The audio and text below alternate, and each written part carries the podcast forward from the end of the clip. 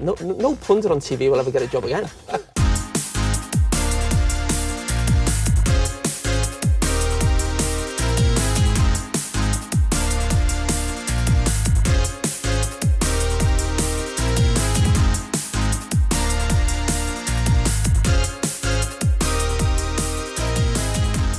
dreadful.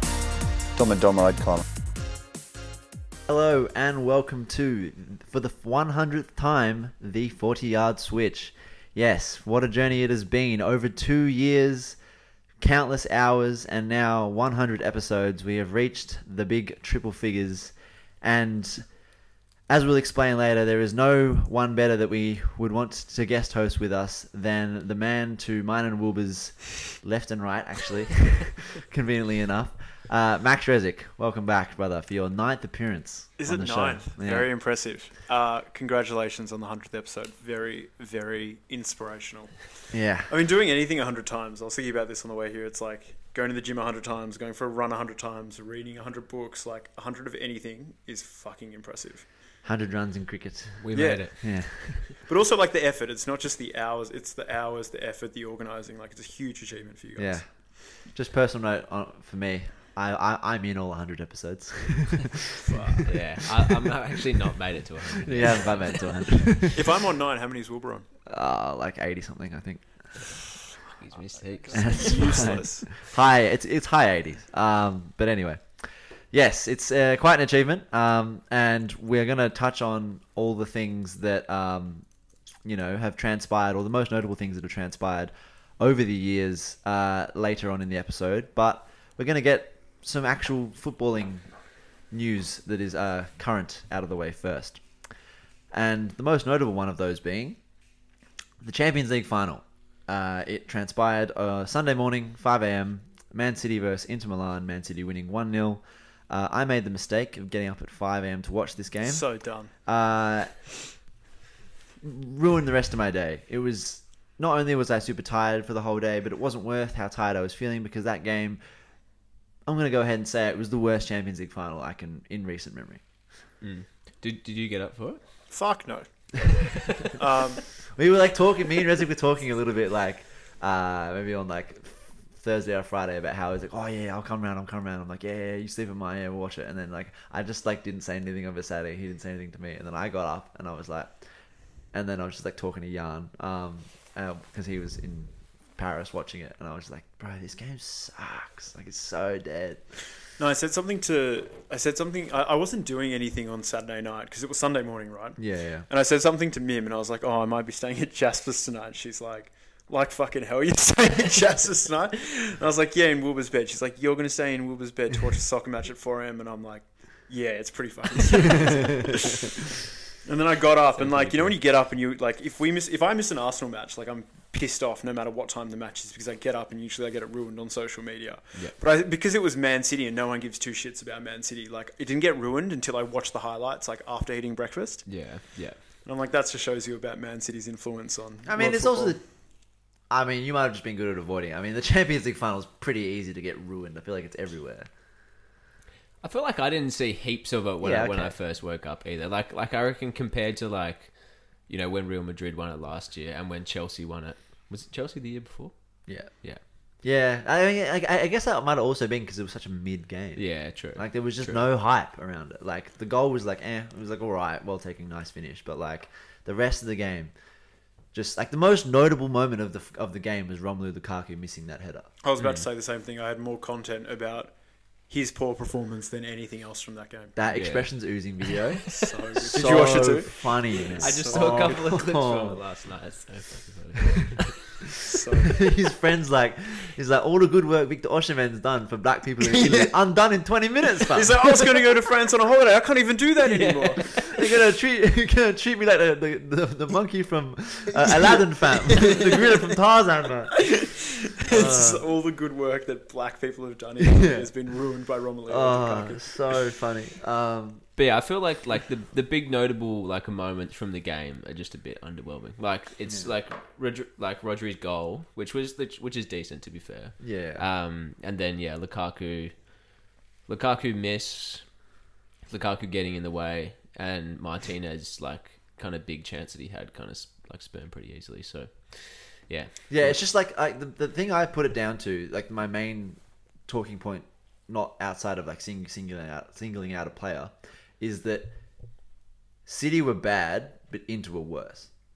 I disagree. I think Inter played as good as they could have. Yeah, played. but that's what I mean. Inter are already that bad. Yeah, They're yeah. Just like like like even like their their their their ceiling was so low to begin with. And I was looking at the stats for this, and it City had seven goals, seven shots, four on target. Inter had thirteen shots, five on target, and the expected goals were zero point nine for Man City, and it was one point eight for Inter, considering the amount of created opportunities they had. Really. Hmm. But you think about this, and this is why this is why it was so mid, right? It's like the biggest season in history for Man City, their most successful season of all time, their biggest game as a club in history, and they probably had one of their worst performances in recent memory. But it's just classic hmm. City, like, and it was like Pep Guardiola playing like a back three with John Stones as like a semi defensive midfield, semi inverted right back. And it's just like it was almost if if Inter Milan had taken some of their chances, like it could have almost been another Pep like disaster class in a final, like overthinking it. And I don't think they mm. expected it to be as difficult it was. Like I watched the full game that day afterwards, and it was like some of the worst passing I've seen from Man City between like their centre backs, Grealish, Haaland barely had a shot. He barely kicked the ball. And I guess it was a bit of a surprise and kind of comes down to the fact that as we've been shitting on Man City for a while now, like the moment gets these players and they've bottled it so many times and they came out and they are damn lucky they were playing Inter Milan. Yeah. I mean Inter Milan instead of Real Madrid in the final. Yeah, yeah, hundred percent. Yeah, I, th- I think like on, on stats as well, like the disparity between the number of passes was only like hundred, which is like not what you would expect. Not Like- at all. Like Inter essentially parking the bus. Like Yeah. yeah, And it's it's like what you said, Wilbur. It was like it was like why why would you change anything up from the Real Madrid game? Just play the same team, play the same way. It's not like you're playing some like tactical, you know, masterclass manager in Inzaghi. It's not like you're playing against some team that has this like massive threat you need to counter for. Like it's just fucking Inter Milan. yeah. There's there's no need there's no need to tinker with it and, and do something that you'd never done before, like like he did against Chelsea, like when he did when he didn't play Rodri. Um, yeah, but but like you said, I think I think they got very lucky they were playing Inter Milan. And look, you don't need any more justification that City played poorly when in back to back post game interviews, both I think it was Rodri and Grealish said it was a rubbish performance. Yeah, Like, they've just won the Grealish, like, I Champions played League. rubbish, man. Like, Yeah, it doesn't matter. And look, at the end of the day, when you're as good as City are, it doesn't matter usually. Yeah. Like that's the crazy part about And that's the thing. It's like everything's said and done. They played shit, but they won the game, and they're now triple winners. And they also like have done the hard yards in the Champions League prior to that as well. So like Yeah. they earned their spot in that final against an easy opponent by dominating Real Madrid, who have Yeah. been, who have dominated the Champions League. For so They didn't long. have an easy run, and I remember when we were on a pod before the semis and we are doing score predictions, we're like, whoever comes out of Man City and Madrid are going to win it anyway. Yeah. and Yeah. then Man City dominated Madrid, and we're like, well, that's the final. Yeah, Yeah, but yeah, I, I feel like it would have been nice, like not nice, but not for me, but for, for like for City fans, for to see them come out and play the best they can and just like dominate, like hmm. and win like four, like three or four nil. and everyone, and it's kind of why like you see these videos where like City fans aren't like like losing losing it when the goals goes in and stuff, and it's like it's probably because like to be honest, they probably just expected to win. Like, Oh, for sure. Yeah. like they or after they dismantling Real Madrid, they were like Inter, what's that? Hmm. I mean, yes, you can make the same tired jokes about City's fans being like, you know, soulless or whatever, or like not being hardcore fans or whatever. But it's like at the end of the day, like to ninety five percent of the footballing world that, that weren't Inter fans, this was a foregone conclusion before the first whistle. And yes, it ended up being a lot closer than it most people thought it would have. But like, it still ended up being the result almost everyone, big pardon, expected. Mm. yeah, Well, this is a good segue to talk about sort of the reason Man City can play like that and still win a treble is because they are, oh, barely disputably anymore, like the best team of all time. Well, yeah, it, it, it does beg the question. It's like, where does this City team rank in the Premier League, Champions League era? I'm pretty sure both the Premier League and the Champions League, uh, the inception of those leagues was in 1992 or thereabouts. Yeah. So it's like in that what now 30 year era. This treble winning City team, because I know that like, I I know the United treble winning team is a better achievement, and the and and then um, but like in, in it's just in the grand scheme of things, this City team stacked up against. Okay, first we'll do stacked up against just Premier League teams in general. Yeah, yeah. Whether that's the United 2008 team, the treble winning team, uh, Invincibles. the Invincibles. Where does this team stack up? And then we'll do like European teams afterwards. I think for me, like it's it's it, it's it's the best in, in, in Premier League history. I think like c- com- compared with the United side, like you mentioned, um, I think just like the like the quality of players they got is like on on another level. But um, I reckon United winning the treble that year is is a bigger achievement because of the challenges they came up against, and also I just feel like it.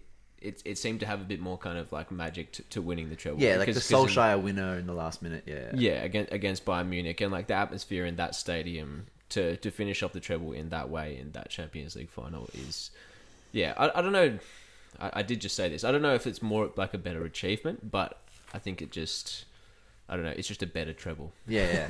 All, but so I think the city the city team is better than that team, but the the, uh, the team that I think, and I do think like be like yes, the Invincible is an achievement that no, that no one else has done. Now now that the treble has been done twice, no other Premier League team has gone unbeaten. But also that that Invincibles team didn't win the Champions League or didn't even win another cup that year. So I do think.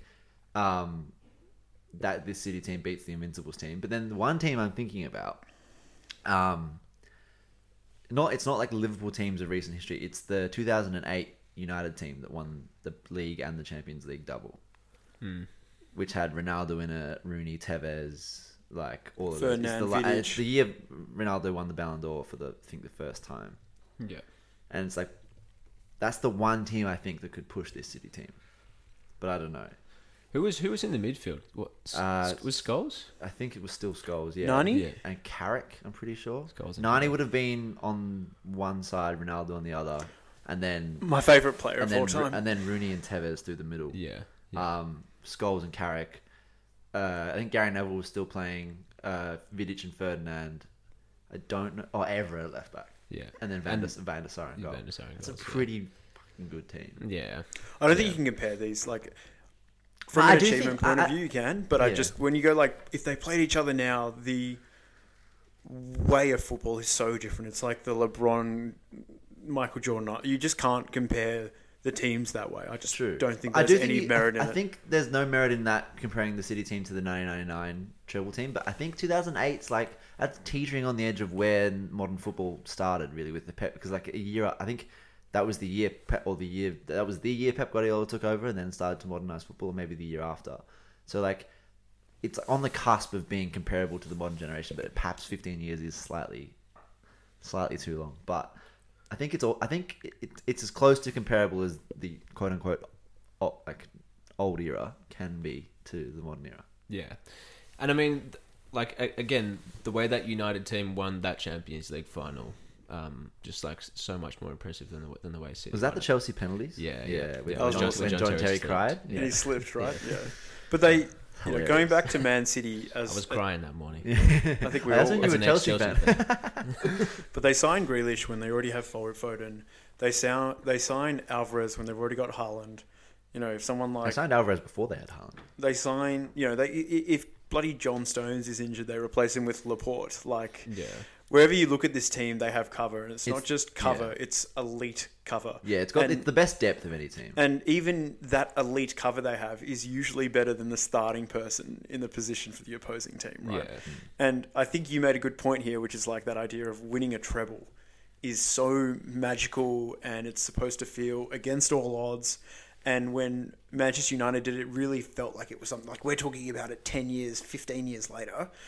And it just doesn't feel magical or against the odds for Man City because this is the expectation you should have for a team that's mm. as dominant and as deep as they are. And I think one of the other big issues and the elephant in the room here really is this idea of finan- financial fair play, right? Mm.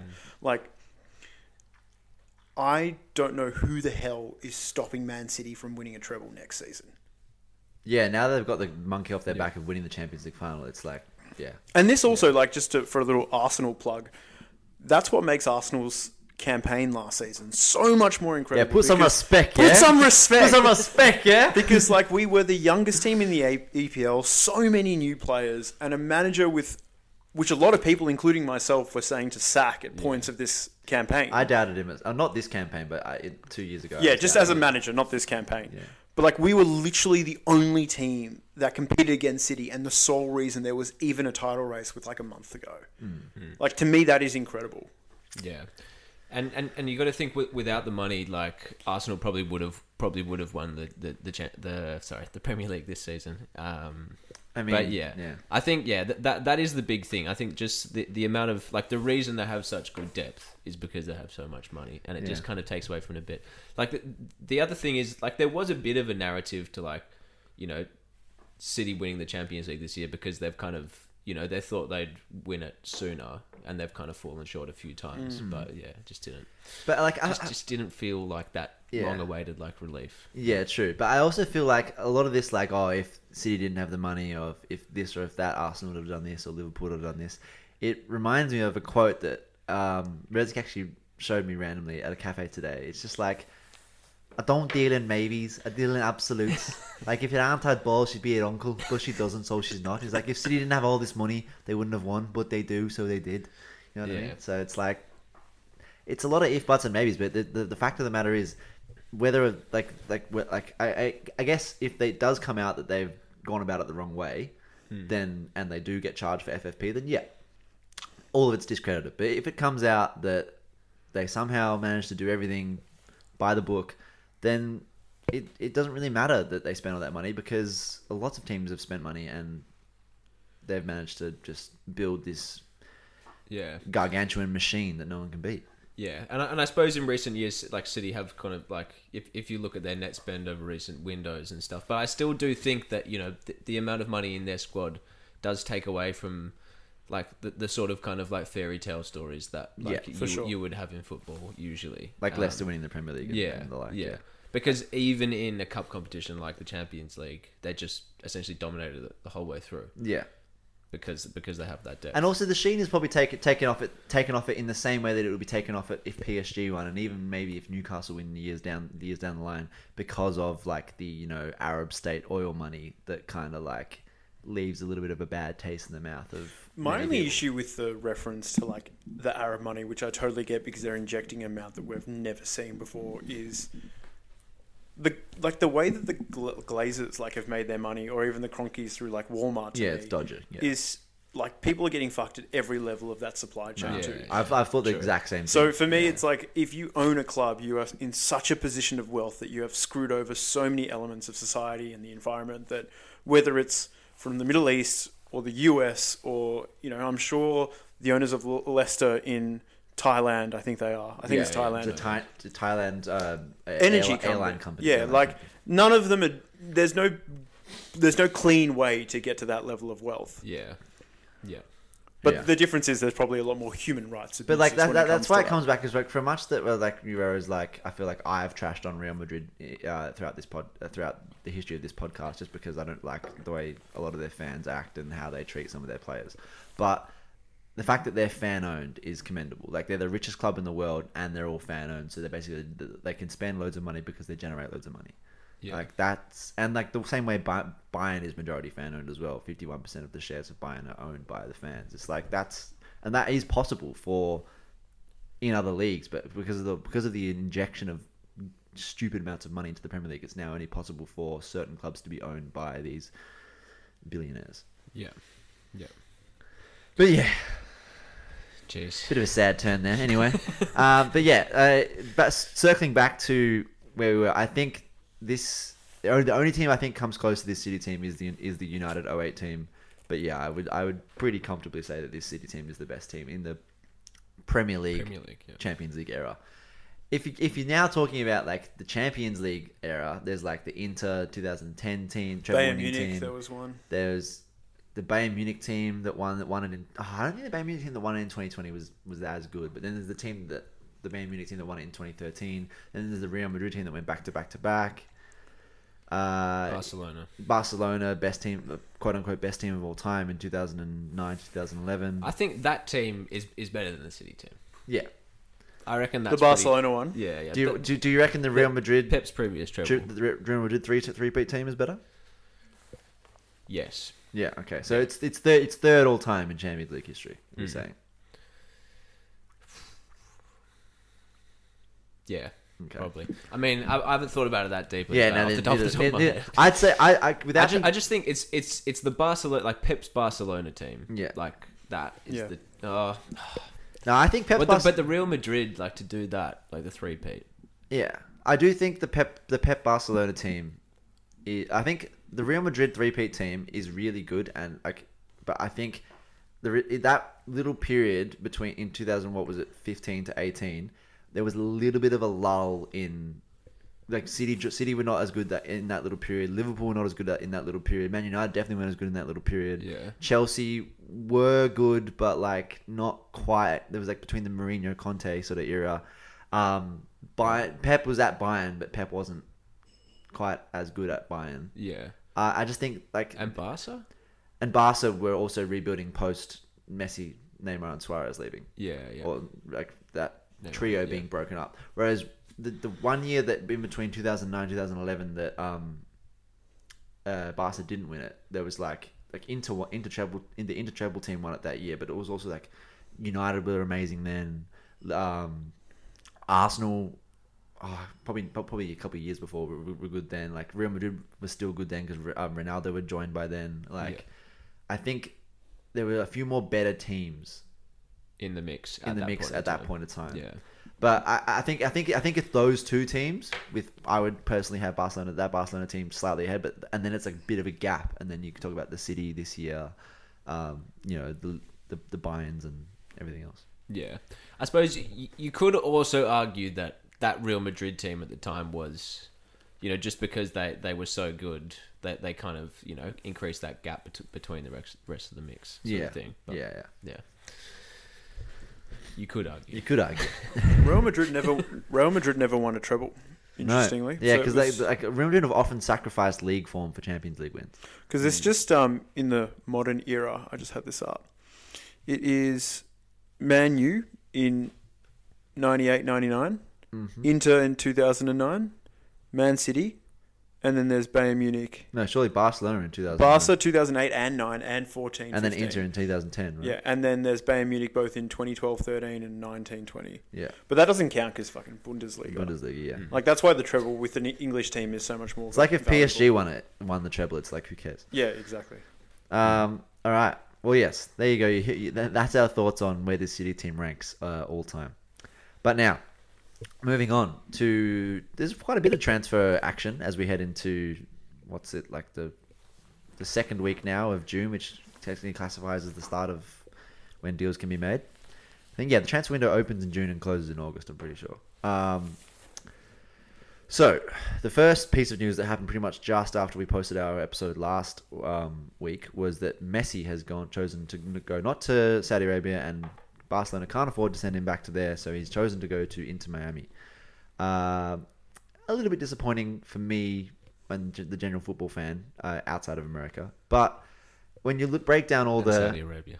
and Saudi Arabia. uh, but you- when you break down all the reasonings behind it, like he's still getting a big payday. He has uh, what was it, stakes and sh- stakes to buy a club. When Uh, he, yeah, he's he's set up for life. yeah, I, I'm not sure quite sure. Apparently The, it's the same, like a similar deal to what Beckham got. Like uh, down the track, you can yeah, own one. yeah, it's like it's like s- s- shares or stakes to buy to to own a team in a few years. Um, it's also like uh, something to do with um, like current Inter Miami like like revenue or something goes to him or something like that. Yeah. It's probably similar to like a combination of both Beckham and Mbappe at PSG. Yeah. Yeah. I doubt he. I don't think he's the type of player that would want to like decide who the manager is and stuff. With but- Mbappe though, it's like a lot of the revenue goes his way rather than right. like influence. yeah, okay. Uh, but yeah, I, I- ultimately, I was speaking to you about this off off uh, air earlier today. It's huge for the MLS. I, I don't think it's going to raise the co- level of competition um, and the level of ability in the American League, but I do think the eyes on it is going to be more than any other star that's made it to the MLS. Obviously, because he's better than any other star that's gone to the MLS. There's no better like reputational stamp than a player like Messi when players like Benzema, Ronaldo, all these great players of his era are going to Saudi Arabia and he picks the MLS. Like there was no discussion really of the MLS with any of these other players, but Messi, who is you know, uh, even me as a Ronaldo fan, undisputedly the best player of all time, has picked MLS and I think this is huge for the league on an international scale. huge for the league on a domestic scale. But and I know we disagree on this, Jasper, but the idea of what this does for USA soccer cannot be underappreciated. Like MLS is already on such a incredible trajectory. Last season they averaged 20,000 fans a season. EPL averages around 40,000 fans. But there are teams in the MLS like Atlanta that averages 80,000 fans a game. Every league game. That is fucking That's just because they play in incredible. Mercedes-Benz Stadium, though. If Luton Town could play in a bigger stadium, and Do you think that's the only difference though? yeah, You think Arsenal would be able to fill out the stadium yeah, of 80,000 every yeah, game? dude. There's so many people on the wait list for Arsenal season ticket season tickets, hundred percent.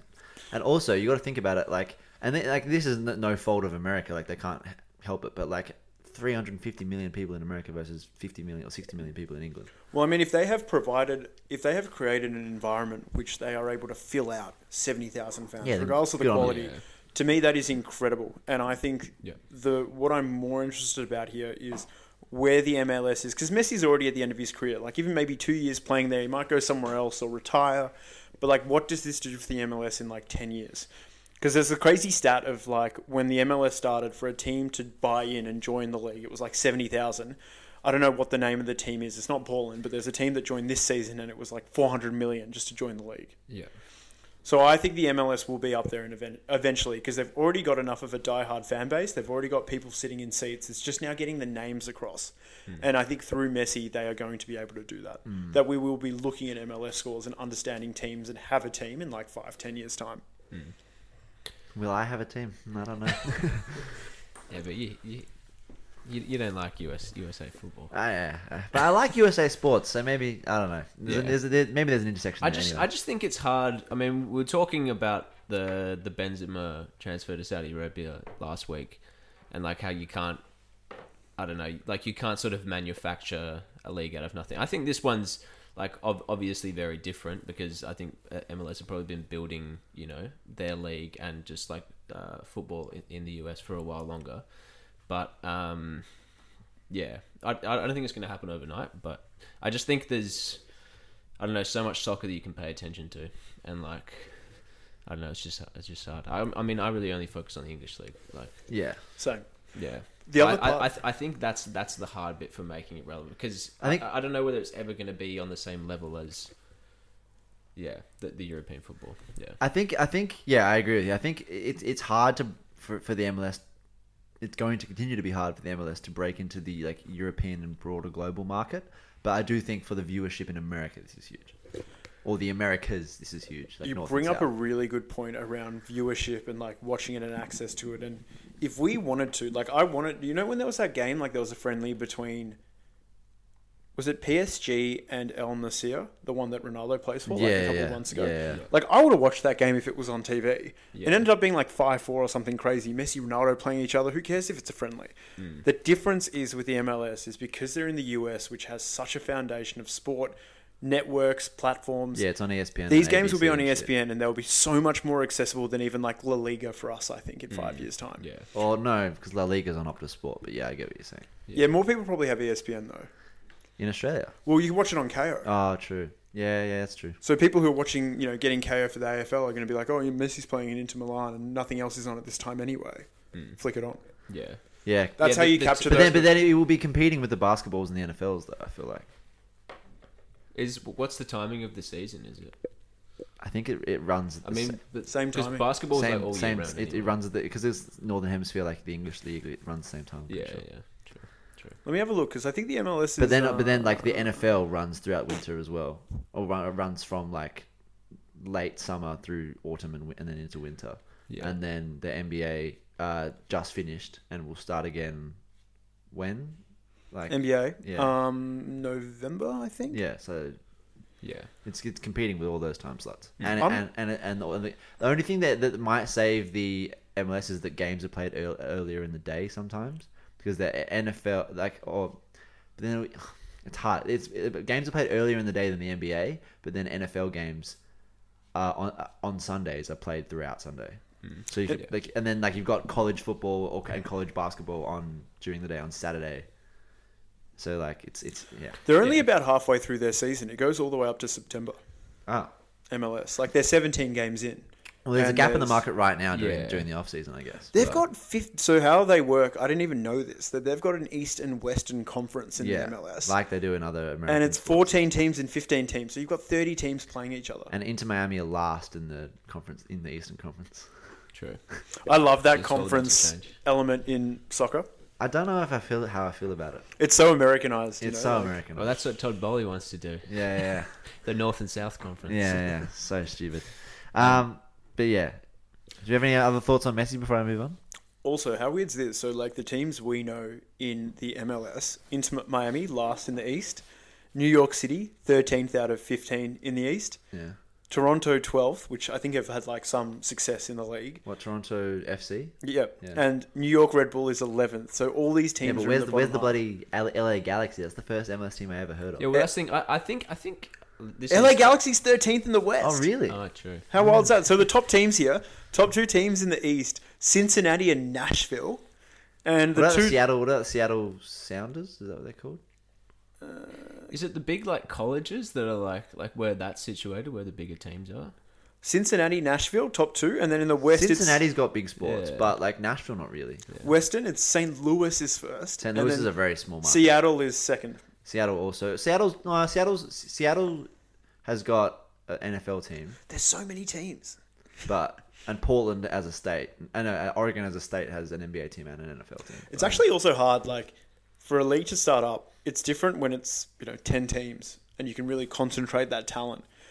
Well, not concentrate, but you can diver- dis- disperse that talent. But when you've got what is it? It's 30 like teams. Thirty teams. It's like- weird like that America has this- becomes Oh. an issue. It's Mate. weird that America has this obsession with having 30 teams in all their major leagues. because there's so many people who want to get involved. Because like the there's 30 teams in the N- it's 30 teams in the NFL, 30 teams in the NBA, or 32 teams in the NBA, um, 30 teams in the MLS. I'm not sure how many teams there are in baseball, but it's probably similar. Yeah. Well, again, like like you were saying before, and like in terms of getting like eighty thousand people to a game, like it's a big it's a big market. Yeah, well, Yeah. f- yeah, 400 million people. Yeah, Yeah, yeah, yeah. true. Well, yes. Um, I, it, I, truth be told, as much as I'm like not a massive fan of it, I probably will tune into at least one Inter Miami game to see how see how much better Messi is. Fuck around and find out. because he because on if if he doesn't take the if he doesn't just take the piss, like he legitimately will be better than everyone in that league at 35. Like because he's he could have gone back to Barca and been good. Like he was good for PSG last season. Same, which is another reason why I was annoyed about Benzema going to. Uh, For sure. Al Itar or whatever his name, or Yeah. whatever the team name was, because he just won the It- Ballon d'Or. Etihad, Like, is it? No, yeah. Al Ittihad. Yeah, he's like Messi and Messi is probably might or probably might win the Ballon d'Or this year if um, Haaland doesn't win it. Benzema won the Ballon d'Or last year, and then they're both gone to leagues that are below the level. that That's the saddest part at. for me, where you go, and this is a conversation I was having at work with Josh. This idea of totally get these players getting paid, totally get it, setting themselves up for earning more money in two years than they might have done in their whole bloody careers.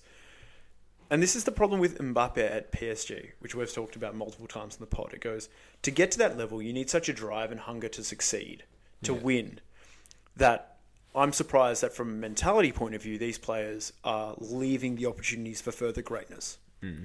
And that's something I can't get into the mindset of because I'm not obviously at that level. Surprise. Yeah. I did win best on ground our futsal grand final. huge. Huge plug. But I I'm, I'm. I'm, I'm shocked more about Benzema than I am anyone else. yeah. Yeah. I, but- No, I'm but I not shocked about think- Benzema at all. That guy loves money. But I still, I still think it's just, it's, it's, it's just a trade off, and it's probably that fine point where there's still big earning potential because they've still got some, like some stuff left in their legs, um, and also like yeah, cashing in while they can, sort of thing. Yeah, like Benzema has always been money, money, money, money, money, money. Loves flashing his cars around. Loves like you know, you know, going to Dubai and How many but they Bugattis also can you buy? The Mid East as well. yeah, they're- and Yeah, all- especially Benzema, Benzema. Ronaldo. especially Benzema as a Muslim, like loves the Middle East. Yeah, Yeah. Um, yeah. I mean, fair enough. Anyway, that's enough about the American League and the Americans. For one, uh, so the the people from the United States, not all. I love some of the Americans, like you know Canadians and South Americans. Um, but next on the agenda, back to Europe and back to England. Uh, David Raya is reportedly uh, about to sign for Spurs for forty million pounds. Yeah, I mean, after Ange Postecoglou last week, and now they're making this signing this week, you just hate to see Spurs making good footballing decisions um, because this is a really good footballing decision. People saying forty million is too much. It's like Chelsea spent seventy million on Kepa. Shut up. David Raya is a better keeper than him.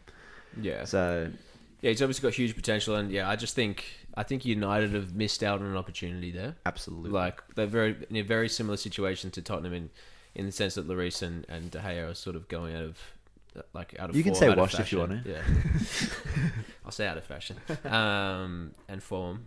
Um, but yeah, they've missed a big opportunity because I feel like if you can get him, for, like you could have outbid Tottenham probably Easily. by a little bit. Peanuts for them. Um, and yes, set yourself up for for the future. Yeah, it's it's it's a good signing. For What's wrong with De Gea? I don't get it. He was He's number terri- one in clean sheets this year. Yeah, but No, but um, yeah, I Resi, think, I think, He makes dumb that's, mistakes. That's I a think there's stat been that a lot of fools high you. profile like mistakes, and I think the biggest one is if if Ten Hag wants to play this like that style of football where you're playing out from the back, it's Yeah. just they're gonna get like worse and worse. He's 'Cause he, 'cause he, he's can't not good with his feet. Hasn't been for many years, and he's also like the clean. Sh- this is the biggest like myth around like goalkeepers that I think is starting to get more and more found out.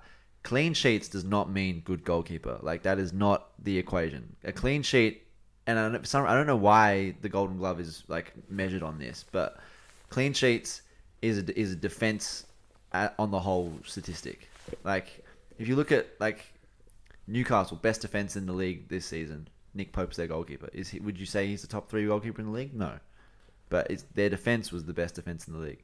Uh, Liverpool, not the best defense in the league, but Alisson by not by far, but is is statistically the best keeper in the league.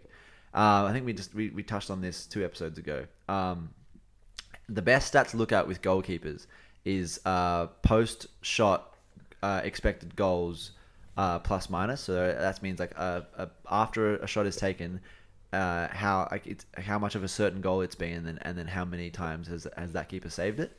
Alisson saved ten certain goals last season. De Gea, De Gea saved minus two.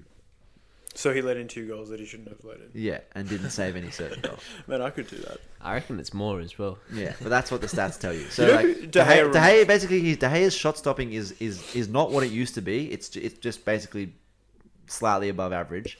Uh, he's he's never been amazing at like in his area at claiming crosses and stuff. Um, and then he's since Ten Hag's taken over, his uh, ability with his feet, which was never good, has been more and more and more exposed. I actually think David David De Gea's biggest comp is Bernd Leno.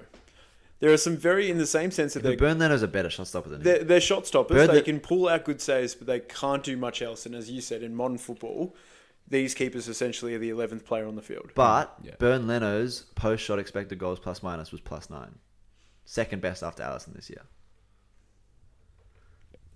So Bernd Leno saved nine, saved Fulham from nine certain goals, second best in the league for any goalkeeper. So I think Bernd is a far superior goalkeeper to David De Gea. I'm just trying to think now. Is it because something like around Fulham having Bernd Leno having more opportunities to save certain goals? It might, but United, like United, because United, but but uh, it's all the more shocking though because United's defense kept 17 clean sheets, the the most in the league. So you'd think David De Gea wouldn't shouldn't have that many opportunities to you know screw up, whereas Bernd Leno is having his goal peppered, whereas David De Gea is still like. David De Gea maybe, maybe maybe he shouldn't be up at like plus eight or nine, but he should at least be in the positive, and he's minus two. The the idea of minus two is pretty funny. Yeah. like as a keeper. Yeah, exactly. But, But yeah, yeah, it's it's definitely a it's definitely a great signing. Yeah, signing for Tottenham. it's an excellent signing for Tottenham. Um, I think Ange Postecoglou also likes to play decent, like high press and also possession football with the keeper playing out from the back. Although he had Joe Hart at Celtic for the past two years, so maybe maybe he doesn't. But Yeah. who knows?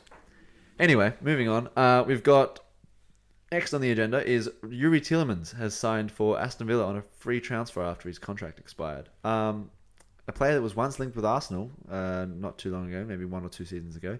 I think this is a pretty good move for Villa and for him.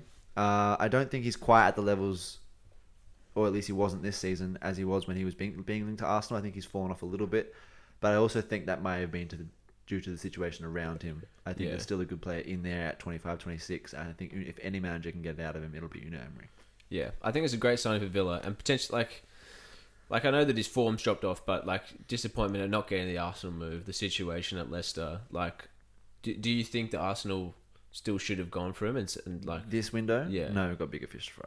bigger fish to fry? Yeah. I just think I just think getting him on a free, like Yeah, even like I I'm don't think you. his wages would be huge. True. And like and looking at the player that he's been for like the seasons running up to last season, True. I think it's I think it's very, very good business from Aston Villa. It's good. I'm Like, surprised on a, they on- weren't high profile clubs. True. On a free is, is is actually yeah, it's a good point. But I also think we've got a certain allocation of how many midfielders we can sign, and like with how many how much wages they're going to take up. And I think we're, we're set on other players like Rice's and Caicedo. I'd rather have him than Rice. Really? For sure. I don't want to pay, and that's only from. I'm not saying that Rice isn't the better player. I think it's obvious and undisputed that he is. I just don't want to pay 100 million for a holding centre back. I a don't. I don't think. we, I don't think we're going to play 100 million for him. But I. I think whatever we pay is going to be an overpay, and I think we've got.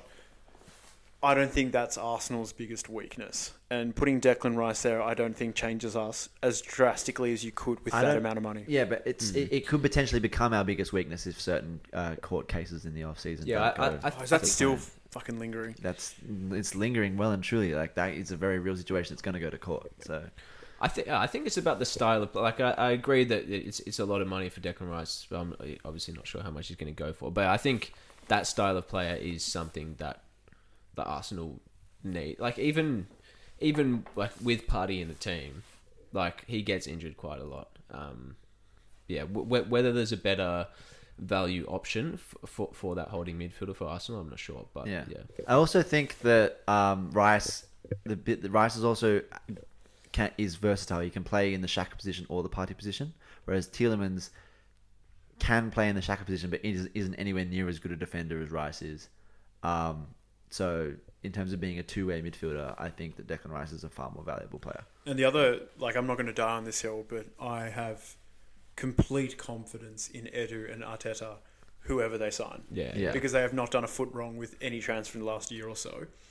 So I'm of the opinion that if they think that Rice is worth this much, it is the right decision. Although I will say they did try and sign Mudryk, and that hasn't turned out very well.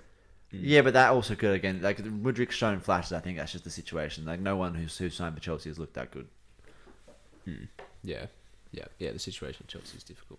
Um, next uh, on the uh, agenda is it. Tur- it looks as if uh, Mateo Kovacic has agreed personal terms with City, according to Fabrizio. Romano. Oh, really? Yeah. The, the the two teams, the two the two That's clubs sick. haven't haven't agreed a fee yet, but the personal terms have been agreed. Why would City do that? I think it, mm, Gundogan may be leaving. But is that is Kovacic like? Is he going to be? Is he going to play? Yeah, I can see him playing. He won't make my, like, if if Gundogan goes, He's. I yeah. can see. It. I think I also think he, Kovacic is, is is underrated. Uh, like I Of think course, he is. He's Croatian. yeah. But I think uh, in a Pep team, in a Pep system, like before Gundogan joined City, were people saying talking this much about how good Gundogan was? They were saying, yeah, he was really good for Dort, like he was great for Dortmund, but like no one was being like, oh, what an amazing player he is. Now people are saying that he's world class. Like I think Pep can do a similar thing with Mateo Kovacic, who's around about the same age that Gundogan was when he joined City. How old? How old is Mateo I'm Kovacic? pretty sure he's 28, 29, True. if I'm not mistaken. Yeah. I think, I mean, if, if it's a replacement for Gundogan, like, it's decent, and we've obviously all, all seen flashes of Mateo Kovacic being very, very good, and, like, like I take your point in, in, in the sense that, you know, there's there's probably, it's probably more of a job to shine in that Chelsea midfield of recent times Yeah. than it is the Man City midfield, but it's definitely, I don't know, I, I would say at this point in time, f- from what I know, that it would be a bit of a downgrade.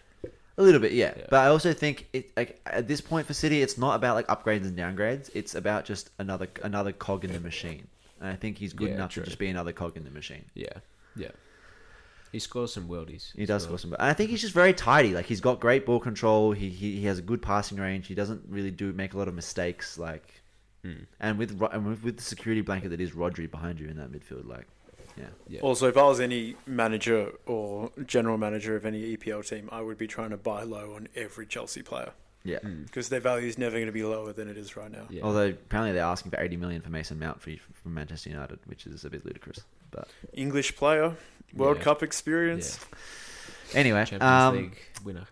Uh, next on uh, that's happened recently, I think it happened today, is that Kylian Mbappe has apparently written a letter to uh, PSG to decide In that. crayon, yeah, I don't, I don't know. It's weird because like uh, he's written a letter to to to, to tell I am PSG angry with you. that he doesn't want to exercise his extra option to take his contract to, to 2025. What Fabrizio Romano said was weird about this is that like he didn't need to send a public letter. Like it, like, it was just automatic that like if he didn't say anything, his contract would just end in 2024 unless he extended it. So the fact that he sent the letter is kind of like a hey, screw you guys. I love that shit. Mm. That's so good. It's just typical like pettiness from him though. I feel like. Could be like a courtesy as well, though, right? Be like, hey, I'm, you know, just just advance notice that I'm that I'm I'm I'm going to Real Madrid. FYI. so like so like you better sell me now, otherwise I'm Yeah. gonna go for free. Because that that's what that's what because Fabrizio Romano ended his like update with being like okay the the agenda now that this has happened is that they will either get him to extend uh, sign sign a new contract extension or sell him because there is no chance they'll let him leave for free next year. Yeah, yeah. I know Real Madrid fans are Licking rubbing their their, hands lips. together, licking their lips. Should should PSG have seen that coming? And like, I mean, we we know that Mbappe had all of the bargaining power in, in those negotiations last last transfer window. Should PSG have potentially been a bit more? Yeah. Yeah, yeah, Absolutely. yeah. We said this when it happened. I think. I think. I think. coming. I'm not sure if you were on the episode where we talked talked about it, but I remember sitting on that couch out there in the lounge room and being like, "This is gonna like end badly because they just they've just like not thought it through, throwing all this cash and all this responsibility on Yeah. and all this power on Mbappe." Yeah, And like a year later, look what's happened. Hmm. yeah. Look at him now. Yeah. So you're 24. You're not going to sign a new deal at PSG. You're preparing for a new experience. What have we got? We've got join Real Madrid and like finalize your dream to play for Real Madrid. This seems like the only option. Yeah. Join Manchester United under Erik Ten Hag. Doubt it. Replace Ronaldo's legacy. Uh, new experience at Liverpool. No way. No, they can't afford him. Don't trust Chelsea without you. Champions League. No, Join Arsenal, young and exciting can't afford him. Can't afford him. Can't afford him. Uh, become a new face of Bayern after No. Lewandowski left? They also can't afford him. Have you said City yet? No, not happening. Imagine him and Haaland in the same team. Oh my god. Do you? So do you then change your mind and accept PSG, and maybe you're doing this as a bluff to just get even more power, which would be ridiculous, or is it Real Madrid is just now the so obviously best for all parties? So my my theory for this is he goes to Real Madrid and then this ultimately uh, seals Harry Kane's fate at Tottenham for the forever because uh, Tottenham it seems increasingly likely that they're not going to sell to United because a they don't want to sell him and b they especially don't want to sell him to a Premier League rival. Yeah. Why can't you go to PSG? Huh? Replace Mbappe. Go to PSG. To But- me, that was also the most like they just lo- they just lost Messi, then they're going to lose Mbappe. They're probably going to lose Neymar. That's a situation you don't want to be in. That's uh, like I think if there was there was two places he was going to go. It was going to be Man United or Tottenham. And if he doesn't go to oh, no, no, Man United or Real Madrid, if he doesn't go to Real Madrid because Mbappe goes, and then uh, he doesn't go to United because Tottenham won't sell him there, then I reckon that's just him. And and there is also a part of him that like if the perfect situation isn't there, he'll just stay at Tottenham. Then He's done it for so long. I think yeah. I, I I was just thinking about vacated version, uh, jersey numbers at, at Real Madrid. So obviously Hazard left, and Vinny Junior took the seven, yeah, and Rodrygo Has taken the got, 11. Got the eleven, but the nine's still vacant, right? yeah. Yeah. Surely, 10? surely, Ten is Modric for one more year, and then he's gone. the man. But yeah, sh- surely, surely it's Madrid.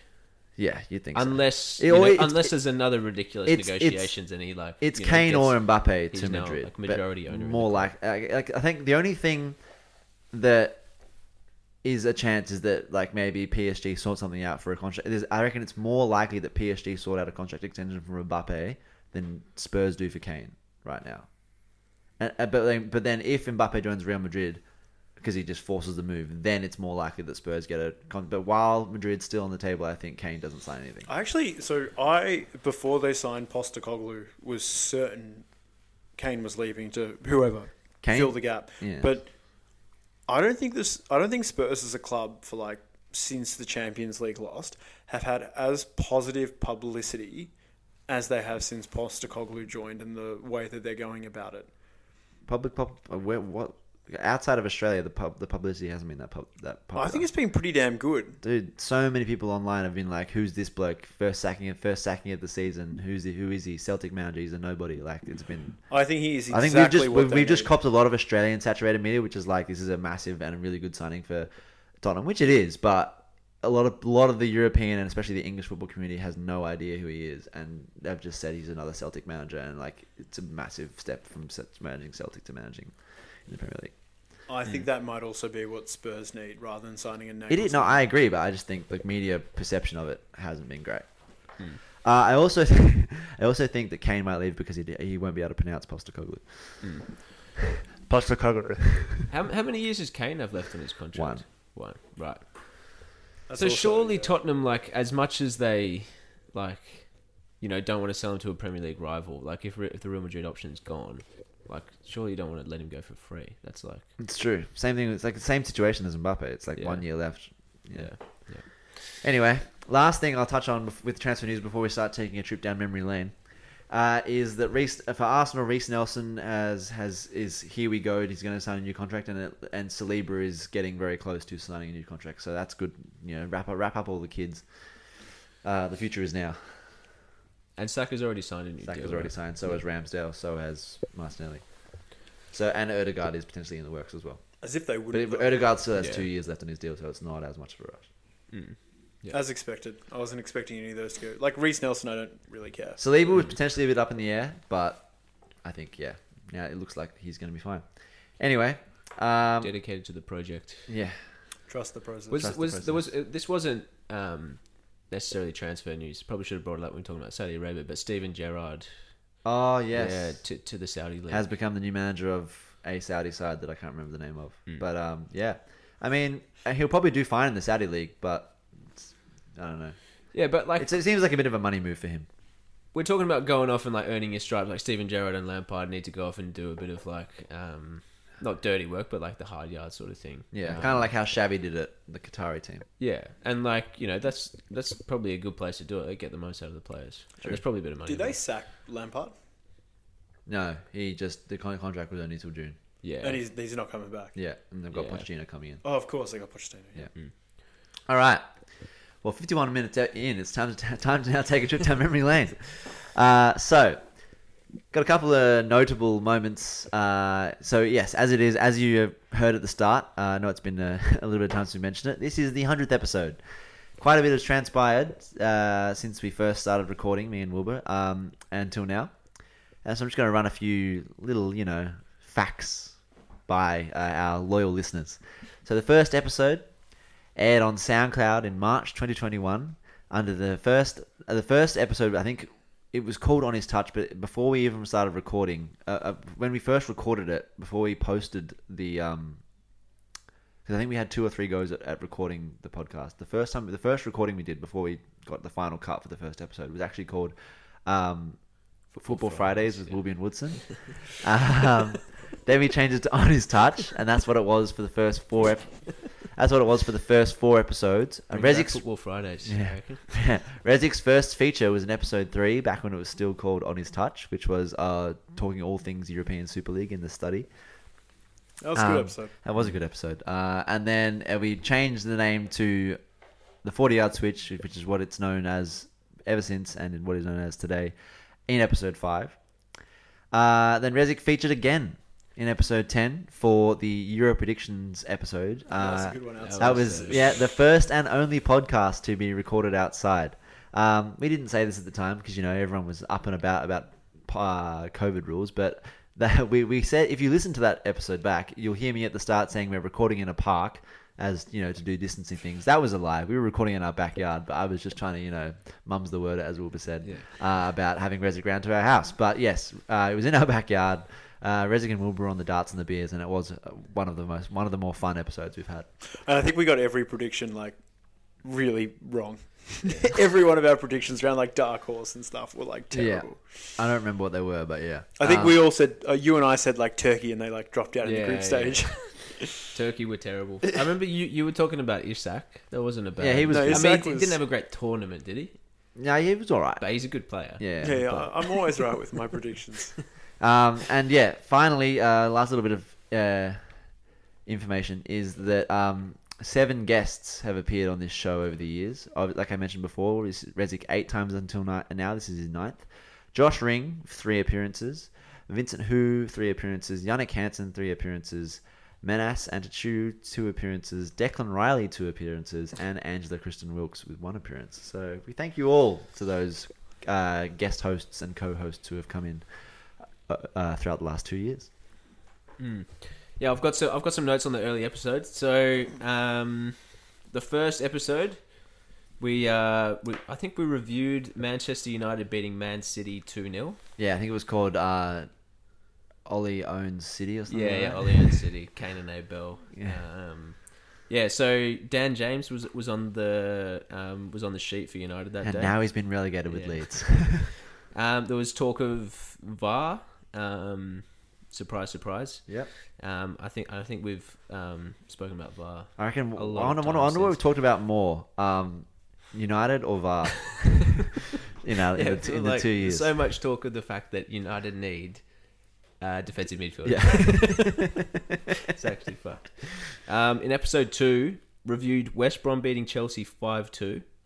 oh, that was. I remember that Yeah, game. yeah. That was huge. Um, it's the first goal that um, Tuchel had conceded at Stamford Bridge, and then they w- went on to uh, obviously win the Champions League. Yep. Chris Wilder was sacked. For Brighton. No, um, Sheffield. For, Sheffield oh, for- United, oh, Chris yeah. Wilder. Sorry, Yeah, not Chris stuff. Wilder. I was thinking of Stephen Ho- Steve Hughton. Yeah. Chris uh, Chris Hughton. Yeah. Um, and then we previewed the United Spurs game, which uh, United went on to win 3 1. And then five days afterwards, Mourinho got sacked. Ah. Oh yeah, because then the next episode was the or the third episode with Riz Resic was the fall of the chosen one, right? Yeah, Yeah, yeah, yeah. Before the chosen one, the, Euro- then the European Super League. Yeah, and then yeah, the European Super League. God, well, that oh, that feels like such a such a world, like a whole world away. I remember, I remember you having quite a few good opinions about that, Resic. Remind me what we're talking about. The European Super League. The episode Yeah, I'm three? still for it. Hundred percent. Not enough money in soccer Yeah. these Just days. talking about how money's ruining football. Yeah, the EPL's dead, mate. Five years. It's all going to be at the MLS. Anyway, we'll go on. I've, I've got yeah one more highlights from one more episode. So episode seven was our first um, end of season awards. Um, I had Mount in the team. Oh yeah, So nice. he's worth eighty million. Uh, Leicester won the FA Cup. Aguero is going to Barcelona. Um, and I called. So I want to discuss this. I called Foden the best English player technically since Wayne Rooney. Do you still think that? I think probably Harry Kane is is, is, is a shout, but yeah, I'd say best player since Wayne Rooney is Harry Kane, but technically, like dribbling, yeah, I, and first touch, I would say that Phil Foden's better than him. mm, yeah. So it was a good take. Yeah, take. yeah, it's not a bad take. Yeah, I can't think of many people, many English players better with better touch and con- ball control. and isn't that the most crazy thing about City? Going back to them for a second, that you're saying that this Foden's like the best English player since Rooney, Yeah, and like he's just another City player. But it is, but to their credit, he's an academy product. So mm. and if he had scored that goal in the Champions League, we would have been talking final, about it. yeah, Yeah, that, for would, sure. that would have been huge. That was a, that was a big moment. Yeah. Um, some notable moments that, that happened in football uh, in the what I'm calling the 40 yard switch era were um, obviously first and foremost was the European Super League happened shortly after the inception of the podcast.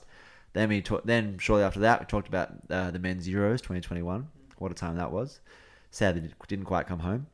Uh, then uh, in the off season after the after the Euros, Messi leaves Barca, and the bombshell that that was in the start of the off season. Then uh, at the end of the off season, actually even after the just after, shortly after the start of the 2021-22 season, Ronaldo joins Man United on what has to be said was the wildest transfer deadline day in recent memory. I just remember like staying up all night and then watching like at like 3 a.m. the things start to flood in as it's like holy shit he's gonna join City. Oh my god no he's not. He's gonna join Mm. um, uh, United, and yeah, it was just incredible. What like you- the hype around that was made was amazing. I think like a, a few things have happened like uh, since, since then as well in terms of like Ronaldo's legacy.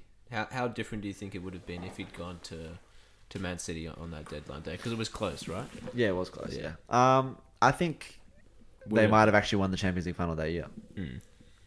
Yeah, because the first season at United he was quite like impactful, right? Yeah, yeah, and I think also he would have been asked to do less in that City team. Yeah, exactly. Like, he would have just- looked so much better. Yeah, he Yeah, would have looked so much better. Like he wouldn't. uh, He would have been asked to press, but like they would have had a, like an, enough of a cohesion team around him, and enough just like stability around him that he would Pep would just would have been like, you get in the right spot at the right time, the ball will come to you. You need to score. Yeah, yeah. I think it would have been a very different. I don't, I don't think he would have. I think he's, he's he would have still dropped off a little bit because I think it's not, it's not just the United thing that like dropped him off. I think he just sort of dropped off because he got old. But I Mm. do think that season and maybe even the season after that he would have been. Yeah, it, it would have been a gentle, you know, way out. Like where he'd probably win another Premier League. He might have won the Champions League, and then yeah, Yeah. Anyway, that Would have was been crazy. amazing from a legacy. It would have point of been view. Yeah. interesting for the goat debate as well. Yeah, exactly, exactly. I will add, although not a podcast moment, my most memorable soccer moment since the start of this pod, and even in recent memory, is the Euro 21 grand final. Sitting on your couch with like I, you were there Yeah, yeah. with I think Lily White, And Mill. Marcus or Mill, Mill and, was there. Mill was there, yeah. and me, and it was just hilarious. Watching I think I guys think lose. Jem had woken up by the Yeah, time Jem the was up, shootout was on, and she. I walked was- in and just saw you guys with your head I in your was hands. distraught, bro.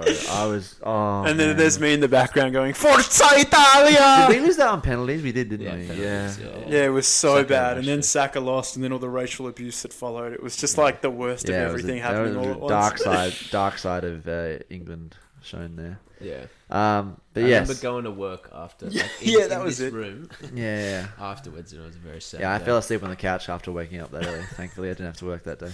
Um, I was hungover too. yeah, but uh, yes, moving on uh, from to for, to another pretty dark situation, but it kind of like you know um, blew up in the football world, which is the Mason Greenwood situation. Uh, never a nice thing to talk about. Um, then after that was another bad situation, but it kind of had interesting, interesting levels of fallout in the football world. Was the Russia fallout from the war? Oh yeah. uh, how that affected Chelsea and how that affected uh, Russian teams in the Champions League and etc. cetera, et cetera. Uh, then we've got the women's Euros and England winning, coming home. Very good time for me and Wilbur. That was that, that was so good. Yeah, that episode with Angela was good too. Yeah, it was. Yeah, it was good. Uh, good to have a, a, a person more versed in women's football than us on the podcast. Although I do think I'm gonna be, I'm gonna do a fair bit of research in now between in the off season between now and the Women's World Cup, and I'm, I reckon I'm gonna be pretty well versed for our little preview episodes in a few weeks because I'm, I'm gonna be potentially, you know, watch this space doing some uh, some writing about some of these teams and stuff. I'm going to throw out another hot take, and if you're going to do all this research for it, Yeah. I think you could get a Matilda on the pod. I doubt it, but maybe. If Um, you reach out to all of them, I would be surprised. Mm, yeah, mm, maybe, maybe, maybe. I don't know. Will you commit to reaching out to every single Matilda? Not every single one. I'd, re- I'd reach out to people that might be able to reach out to them, but I, it's very doubtful. Um, anyway, Also, also, we've got the send off game against France in uh, on the 14th of July. Oh yeah. Yeah. yeah, we do. Yeah, what, what do you mean by send off? I don't know. It's just the last game before the before the the World Matildas last friendly they'll play before the Oh, World, right. World yeah, Cup. right. Uh, and then, uh, not really a huge moment footballing wise, but just a big moment for the podcast was um, our first live watch along, Man United versus Leicester. Me and Wilbur. I just really enjoy that format of recording Mm. a podcast while there's a game going on live. We use it a bit in the wor- in the men's World Cup. Um, so yeah, enjoyed that. Want to do it more. Yeah. Um, may have a chance to do it more during the Women's World Cup when the games are on at good times. Mm. Uh, then we've got Haaland to City, that kind of, uh, and also around about the same time the Mbappe contract, which kind of like was big news. Uh, then the Men's World Cup, uh, obviously ending in Argentina uh, and Messi solidifying the goat conversation, and then finally uh, the most recent big thing to happen before City winning the treble uh, was City's 115 FFP charges that probably won't come home to roost for another few years. Yeah, because there was a long timeline on those sort of like those getting confirmed or wait Yeah. did, did they did they appeal them or something?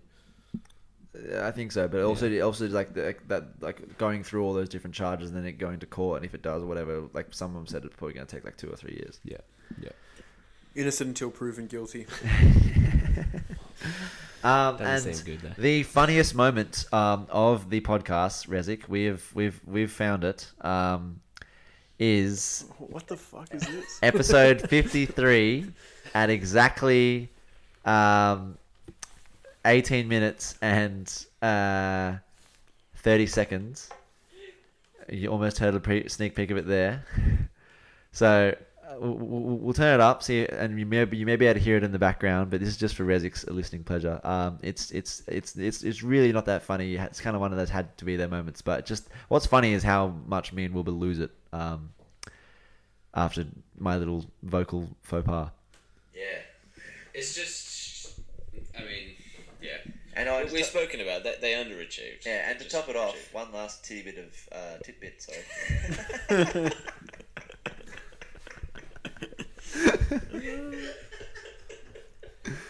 It was a classic. And yeah, so Banger. as you can hear, we just lost the plot, and I'm not going to keep playing it, but like it, it continued like that for about a minute um, before we eventually composed ourselves about. Let's hear. Just wait. Oh wow! Jesus Christ! Don't think we've had a laugh like that on the show so far. Quite some time. I skipped ahead 30 seconds. Then that's how much we were still going. Two Oh, hours really? closed. So one little tidbit. Yes. Composed ourselves shortly after that. But yeah, um, that's without a doubt is the funniest moment on the podcast. Like we've we did we have not lost a plot like that in 100 episodes like we did that day. Yeah, And all it took was a titty. a little titty bit. Just a little tidbit. so did you like that one, Rizzy? Yeah, I got really worried that it was like a moment you were bringing up of me. Yeah, I, I, I, like, I No, thought no. you thought that. I don't think I, I, I feel like you- you're you're you're very good to have on the podcast, but it's never like overly like lose yourself funny. Mm, yeah. Like you're funny, but you're not that funny. Yeah, I'm Gee, not- shots fired. got a comedian over here apparently. I'm not funny, clearly.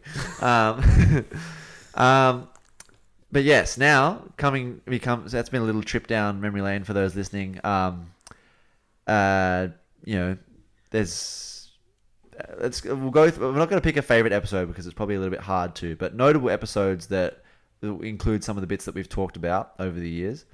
Um, I think starting like we were said, episodes one to three, uh, on one to four on his touch. Uh, then like we mentioned before, episode ten with uh, Resic's second thing, but the European Championship predictions that was good. Um, the I'm scrolling through here. Uh, the the Messi situation where he leaves that was big, um, which is episode nineteen. That's a good episode. Uh, then we've got uh, scrolling through now. It's, uh, it's a bit hard to find things, but then we've got um, the Mason Greenwood situation. Isn't a great episode obviously because it's quite serious, but uh, that's episode thirty-seven. Uh, then the episode after that was the Zouma situation, Hmm. which I forgot about, which is also not nice to talk about. But um, and then episode fifty was really good, uh, talking about uh, Haaland to City team of the season, blah blah blah blah blah. End of season awards with Dec- with uh, Declan's first episode. That was a good episode. I Yeah, remember that. was good. On Um, the couch, relax, feel. Yeah, um, I mean, anyone, any of the episodes, including like i- i- with Resicon, have been good. Uh, we must say. Thanks, Jasper. No worries. Um, eight episodes or It's nine, making episodes. up for the other nine guy. episodes now. yeah, Um, th- yeah. The, the bumper World Cup episode. Yeah, that was that was- uh, that was good. went f- yeah, an hour and a half. when was that? Oh, I think that was episode seventy-three. If it was, yeah, the Ronaldo interview and the complete World Cup. That was so funny. Yeah. You should have mentioned the Ronaldo interview in like your your hot takes of what's happened in soccer since you started. yeah. That was- I I about Ronaldo was massive. Yeah, He's an idiot. I mean, and, and talk about his legacy as Yeah, well. yeah, it was just so good, and it was such an opinion. Like everyone had a view on it, and it just ruined his reputation yeah, in one video. yeah. Like yeah. it is. That was. I forgot about that. Yeah, so the, the episode seventy three is the Ronaldo. It's a hundred. It's an hour and thirty minutes. It's and it's um. The, I'll just read you the episode description to give you an idea for those listening. Was I on it? listening at home? Yes, you were. Yeah. Max Resic returns to the show this week to join a, to join us as we uh, go over every World Cup team and all the World Cup groups in detail before giving our predictions on, for all the major awards and more. To start the episode, we also talk about the explosive interview Cristiano Ronaldo gave to Piers Morgan and what the fallout might be. The fallout was bad. The fallout was bad. Not great. Not great. That's a huge moment. That's like that's up there with Yeah, that, any that, of the that, that's, that's that's like more for the culture moment than like a footballing moment. you know? Yeah. Oh, for the culture, absolutely. Hadn't had something like that happen in football for ever. yeah, Mm. it's huge. All right, so with all that said and done, hundred episodes in the books, all the all the all the best moments uh, picked. I mean, there's probably niche moments from certain episodes that aren't quite as important. Like I like where we, we've just like had a really good vibe. I remember me and you had a couple of really good ones on the couch Yeah. when you filled in about four four weeks ago. That was a really good vibe as well. Um, but you know, that's just the beauty of podcasting. You know, you're hidden Yeah. gems. But now that we've been through all the major stuff and we've uh, taken a trip down memory lane, the final thing we'll do before we close out on what has been another good season and what has been 100 episodes in the books is we're gonna is we're gonna do one way too early hot take for the 2023-2024 season. Um, I, I sort of threw this on Resic and Wilbur about an hour before we chose to record. It's just, and the whole premise of it is we don't usually do hot takes. That's been our kind of shtick from the start.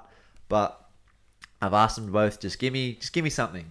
Just give me a hot take for the season. It's way too early. The, the, the season doesn't start till August, and we've still got plenty of football with the Women's World Cup. But for the 2023, 2024 uh, season, both club and Champions League, give me or Eu- European leagues, uh, Europa and stuff like that. Give me, give me your hot take. Who's going first? you got one? I can go. Yeah. I've got I've got two. One, Arsenal struggle to make top four. That is hot. That's my hot take. Actually, no, that's not that hot. People have said that, but yeah, it's hot. As an For me, for, fan, that, that, that makes me hot. Yeah. yeah, that makes me hot too. That's why it's hot for me. I'm angry. I'm also angry, but I think Arsenal will struggle to maintain top four. I think all the other clubs will take a step up, and I'm worried Arsenal won't Hmm. be able to maintain it. Mm-hmm. And my other, I guess it's not even a bloody hot take going on to, from our first segment, but I see Man City winning the treble again. yeah, because of how hard it is to win the treble, It's I think that yeah. is a hot take. Yeah. Yeah. Yeah. Do you want me to go? Do, or have you got something ready? Now you go. Yeah. um, so my hot take is Brighton are going to win the Europa League. I was ju- I was just thinking that. Um, and if I had to be pressed for another one, so in case we we wanted to use that one, No, no. is I think um, Newcastle will uh, like make will finish in the top three. Because a lot of people say they're going to drop back out of the top four next season. I think they'll finish in the top three. It'll be them, Liverpool, and City up top again. All right. I th- I reckon Fulham are going to have like a big uh, se- second season drop off. Slump, yeah. And to make it a hot take, I'll say they'll get I'll get I'll say they'll get relegated. yep. Um, I don't fully believe in that, but uh, Oh, I just thought of another good take. I think Luton Town are going to finish top ten. top ten. Yeah. That's Luton a Town. stupid take. Yeah. That's Watch not even this hot. space. Watch Watch this this space. Watch this Yeah. space. Luton Town top ten. Um, the other one. I don't know why I'm making two, but I'm making two. I made two. Jasper made two. Yeah, I'm not counting the Newcastle one. I'm going to say Luton and Luton finishing top ten and Brighton winning the Europa League are my two hot takes. So you said Fulham are going to get relegated. Fulham relegated. Just pick one out of thin air. Um, Doesn't don't think about it too hard. Aston Villa for the Champions League. There you go. To make the to make top four. Yeah. You or to win the or wait no. They're- I was going to say win the Conference League, but it's not that hot a take, so I'll go. Aston Unai Emery though as a, as a, as a tournament manager is pretty good. Mm. But yeah, no, that that hey, it's possible. Anything is possible. Like Mm. I also I also think this isn't really a hot take. I think it's just the natural progression of the Premier League. I think the idea of the Big Six will truly be dissolved next season. I think it'll be Good like take. a top eight or Mm. even bigger than that. I think Brighton are here to. I think I think Brighton are here to stay. I think Villa are going to push. I think Tottenham will be better, but won't be top four. So that's three, and then there'll be the the, the five of um, United, Arsenal, City, Newcastle, Liverpool. um, Liverpool. Oh, and then Chelsea as well. Yeah. Like, I, yes. I think it's going to turn into a top eight, not a top six. I reckon one one more for me. I reckon Brighton will drop off. Oh, really? I reckon Brighton will drop So off. So you don't think they're going to win the Europa League? no, no. Fair I, enough. ju- I just think They can drop off and still do really well in the Europa League. True. Yeah. I I reckon yeah they, they definitely won't make um um like European football next year, and I reckon I'll say bottom half. Ooh, Bottom half.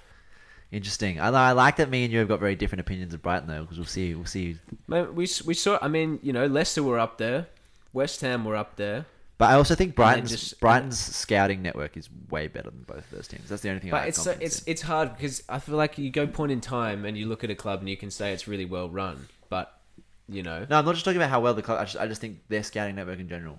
Yeah. I think I back that more than. Yeah, I just and I, I think that like the main reason why is that you know you've seen West Ham, Leicester get that extra you know Eu- European football, and then the things start falling apart a little bit. Yeah, true. I think that's probably why it might happen. Well, there you go. There's a couple of hot takes for you for those listening at home to you know sink their teeth into. Um, I'll probably post them on the Instagram uh, later. Um, also potentially, it's it's a little bit in the works. Uh, I'm not sure if it'll be ready for the hundredth episode, but there is a new logo coming. There is a new logo coming. I, I'm, I'm I'm enlisting a bit more Photoshop help because it's not quite where I want it where I want it to be. The thing that I showed you both of you the other day. I'm gonna it's gonna be changed. Move your head, Wilbur. Um, but uh, I wanted a new photo. uh, a, a new logo a new logo is coming. Um, so keep on the lookout for that. It'll be in the next week or two. And as a um, diehard fan of the 40 yard switch, I have to request one that you reach out to every Matilda's player, and I want evidence on Instagram. I think that's good content. And secondly, more live videos. Do a video pod. Oh, like on, on YouTube type thing. Yeah. Yeah, we'll give it a go. For one of the watch alongs, it could be good. Yeah, we'll do. It. Do it with I'm not the sure about the, camera. Mati- the Matildas. You can Yeah. do that. I'll have to really pull some bloody strings to get that going. But um, anyway, you never say never, I suppose. Um, but yeah, It- uh, one one thing I will say is that would have been a lot easier if I had got started um writing for the Inner Sanctum earlier because uh, I could have got an accreditation for because like the Inner Sanctum does Inner Sanctum is run out of South Australia, but they have people across the country, but they don't have anyone in Victoria that has Women's World Cup accreditation. So I could have been the one person they have. To go in, like get to do press con- to do in press conferences and stuff. Yeah, missed opportunity. But Who knows, mate? You might be writing for the age soon enough. Ha ha ha ha ha. And with that, we'll say goodbye. Thank you for listening. uh, if you've liked what you've heard, uh, give us a follow and a five star rating on Spotify. As always, follow us on uh, the Instagram, the 40 yard switch. Oh no, 40 yard switch dot pod. Uh, thank you all for joining us for the 100 episodes over the past two years. We you don't know how much we appreciate every single person that's listened, that's tuned in, that's told us, hey, great stuff on the podcast in person, that's commented on the Instagram, followed on the Instagram, liked on the Instagram. Uh, it really, we really appreciate all the love. Um, thank you again to Resic, nine times uh, going, and after that last comment, it may be your last. uh, we'll see you next week. 100, 100 episodes in the book. Bye bye.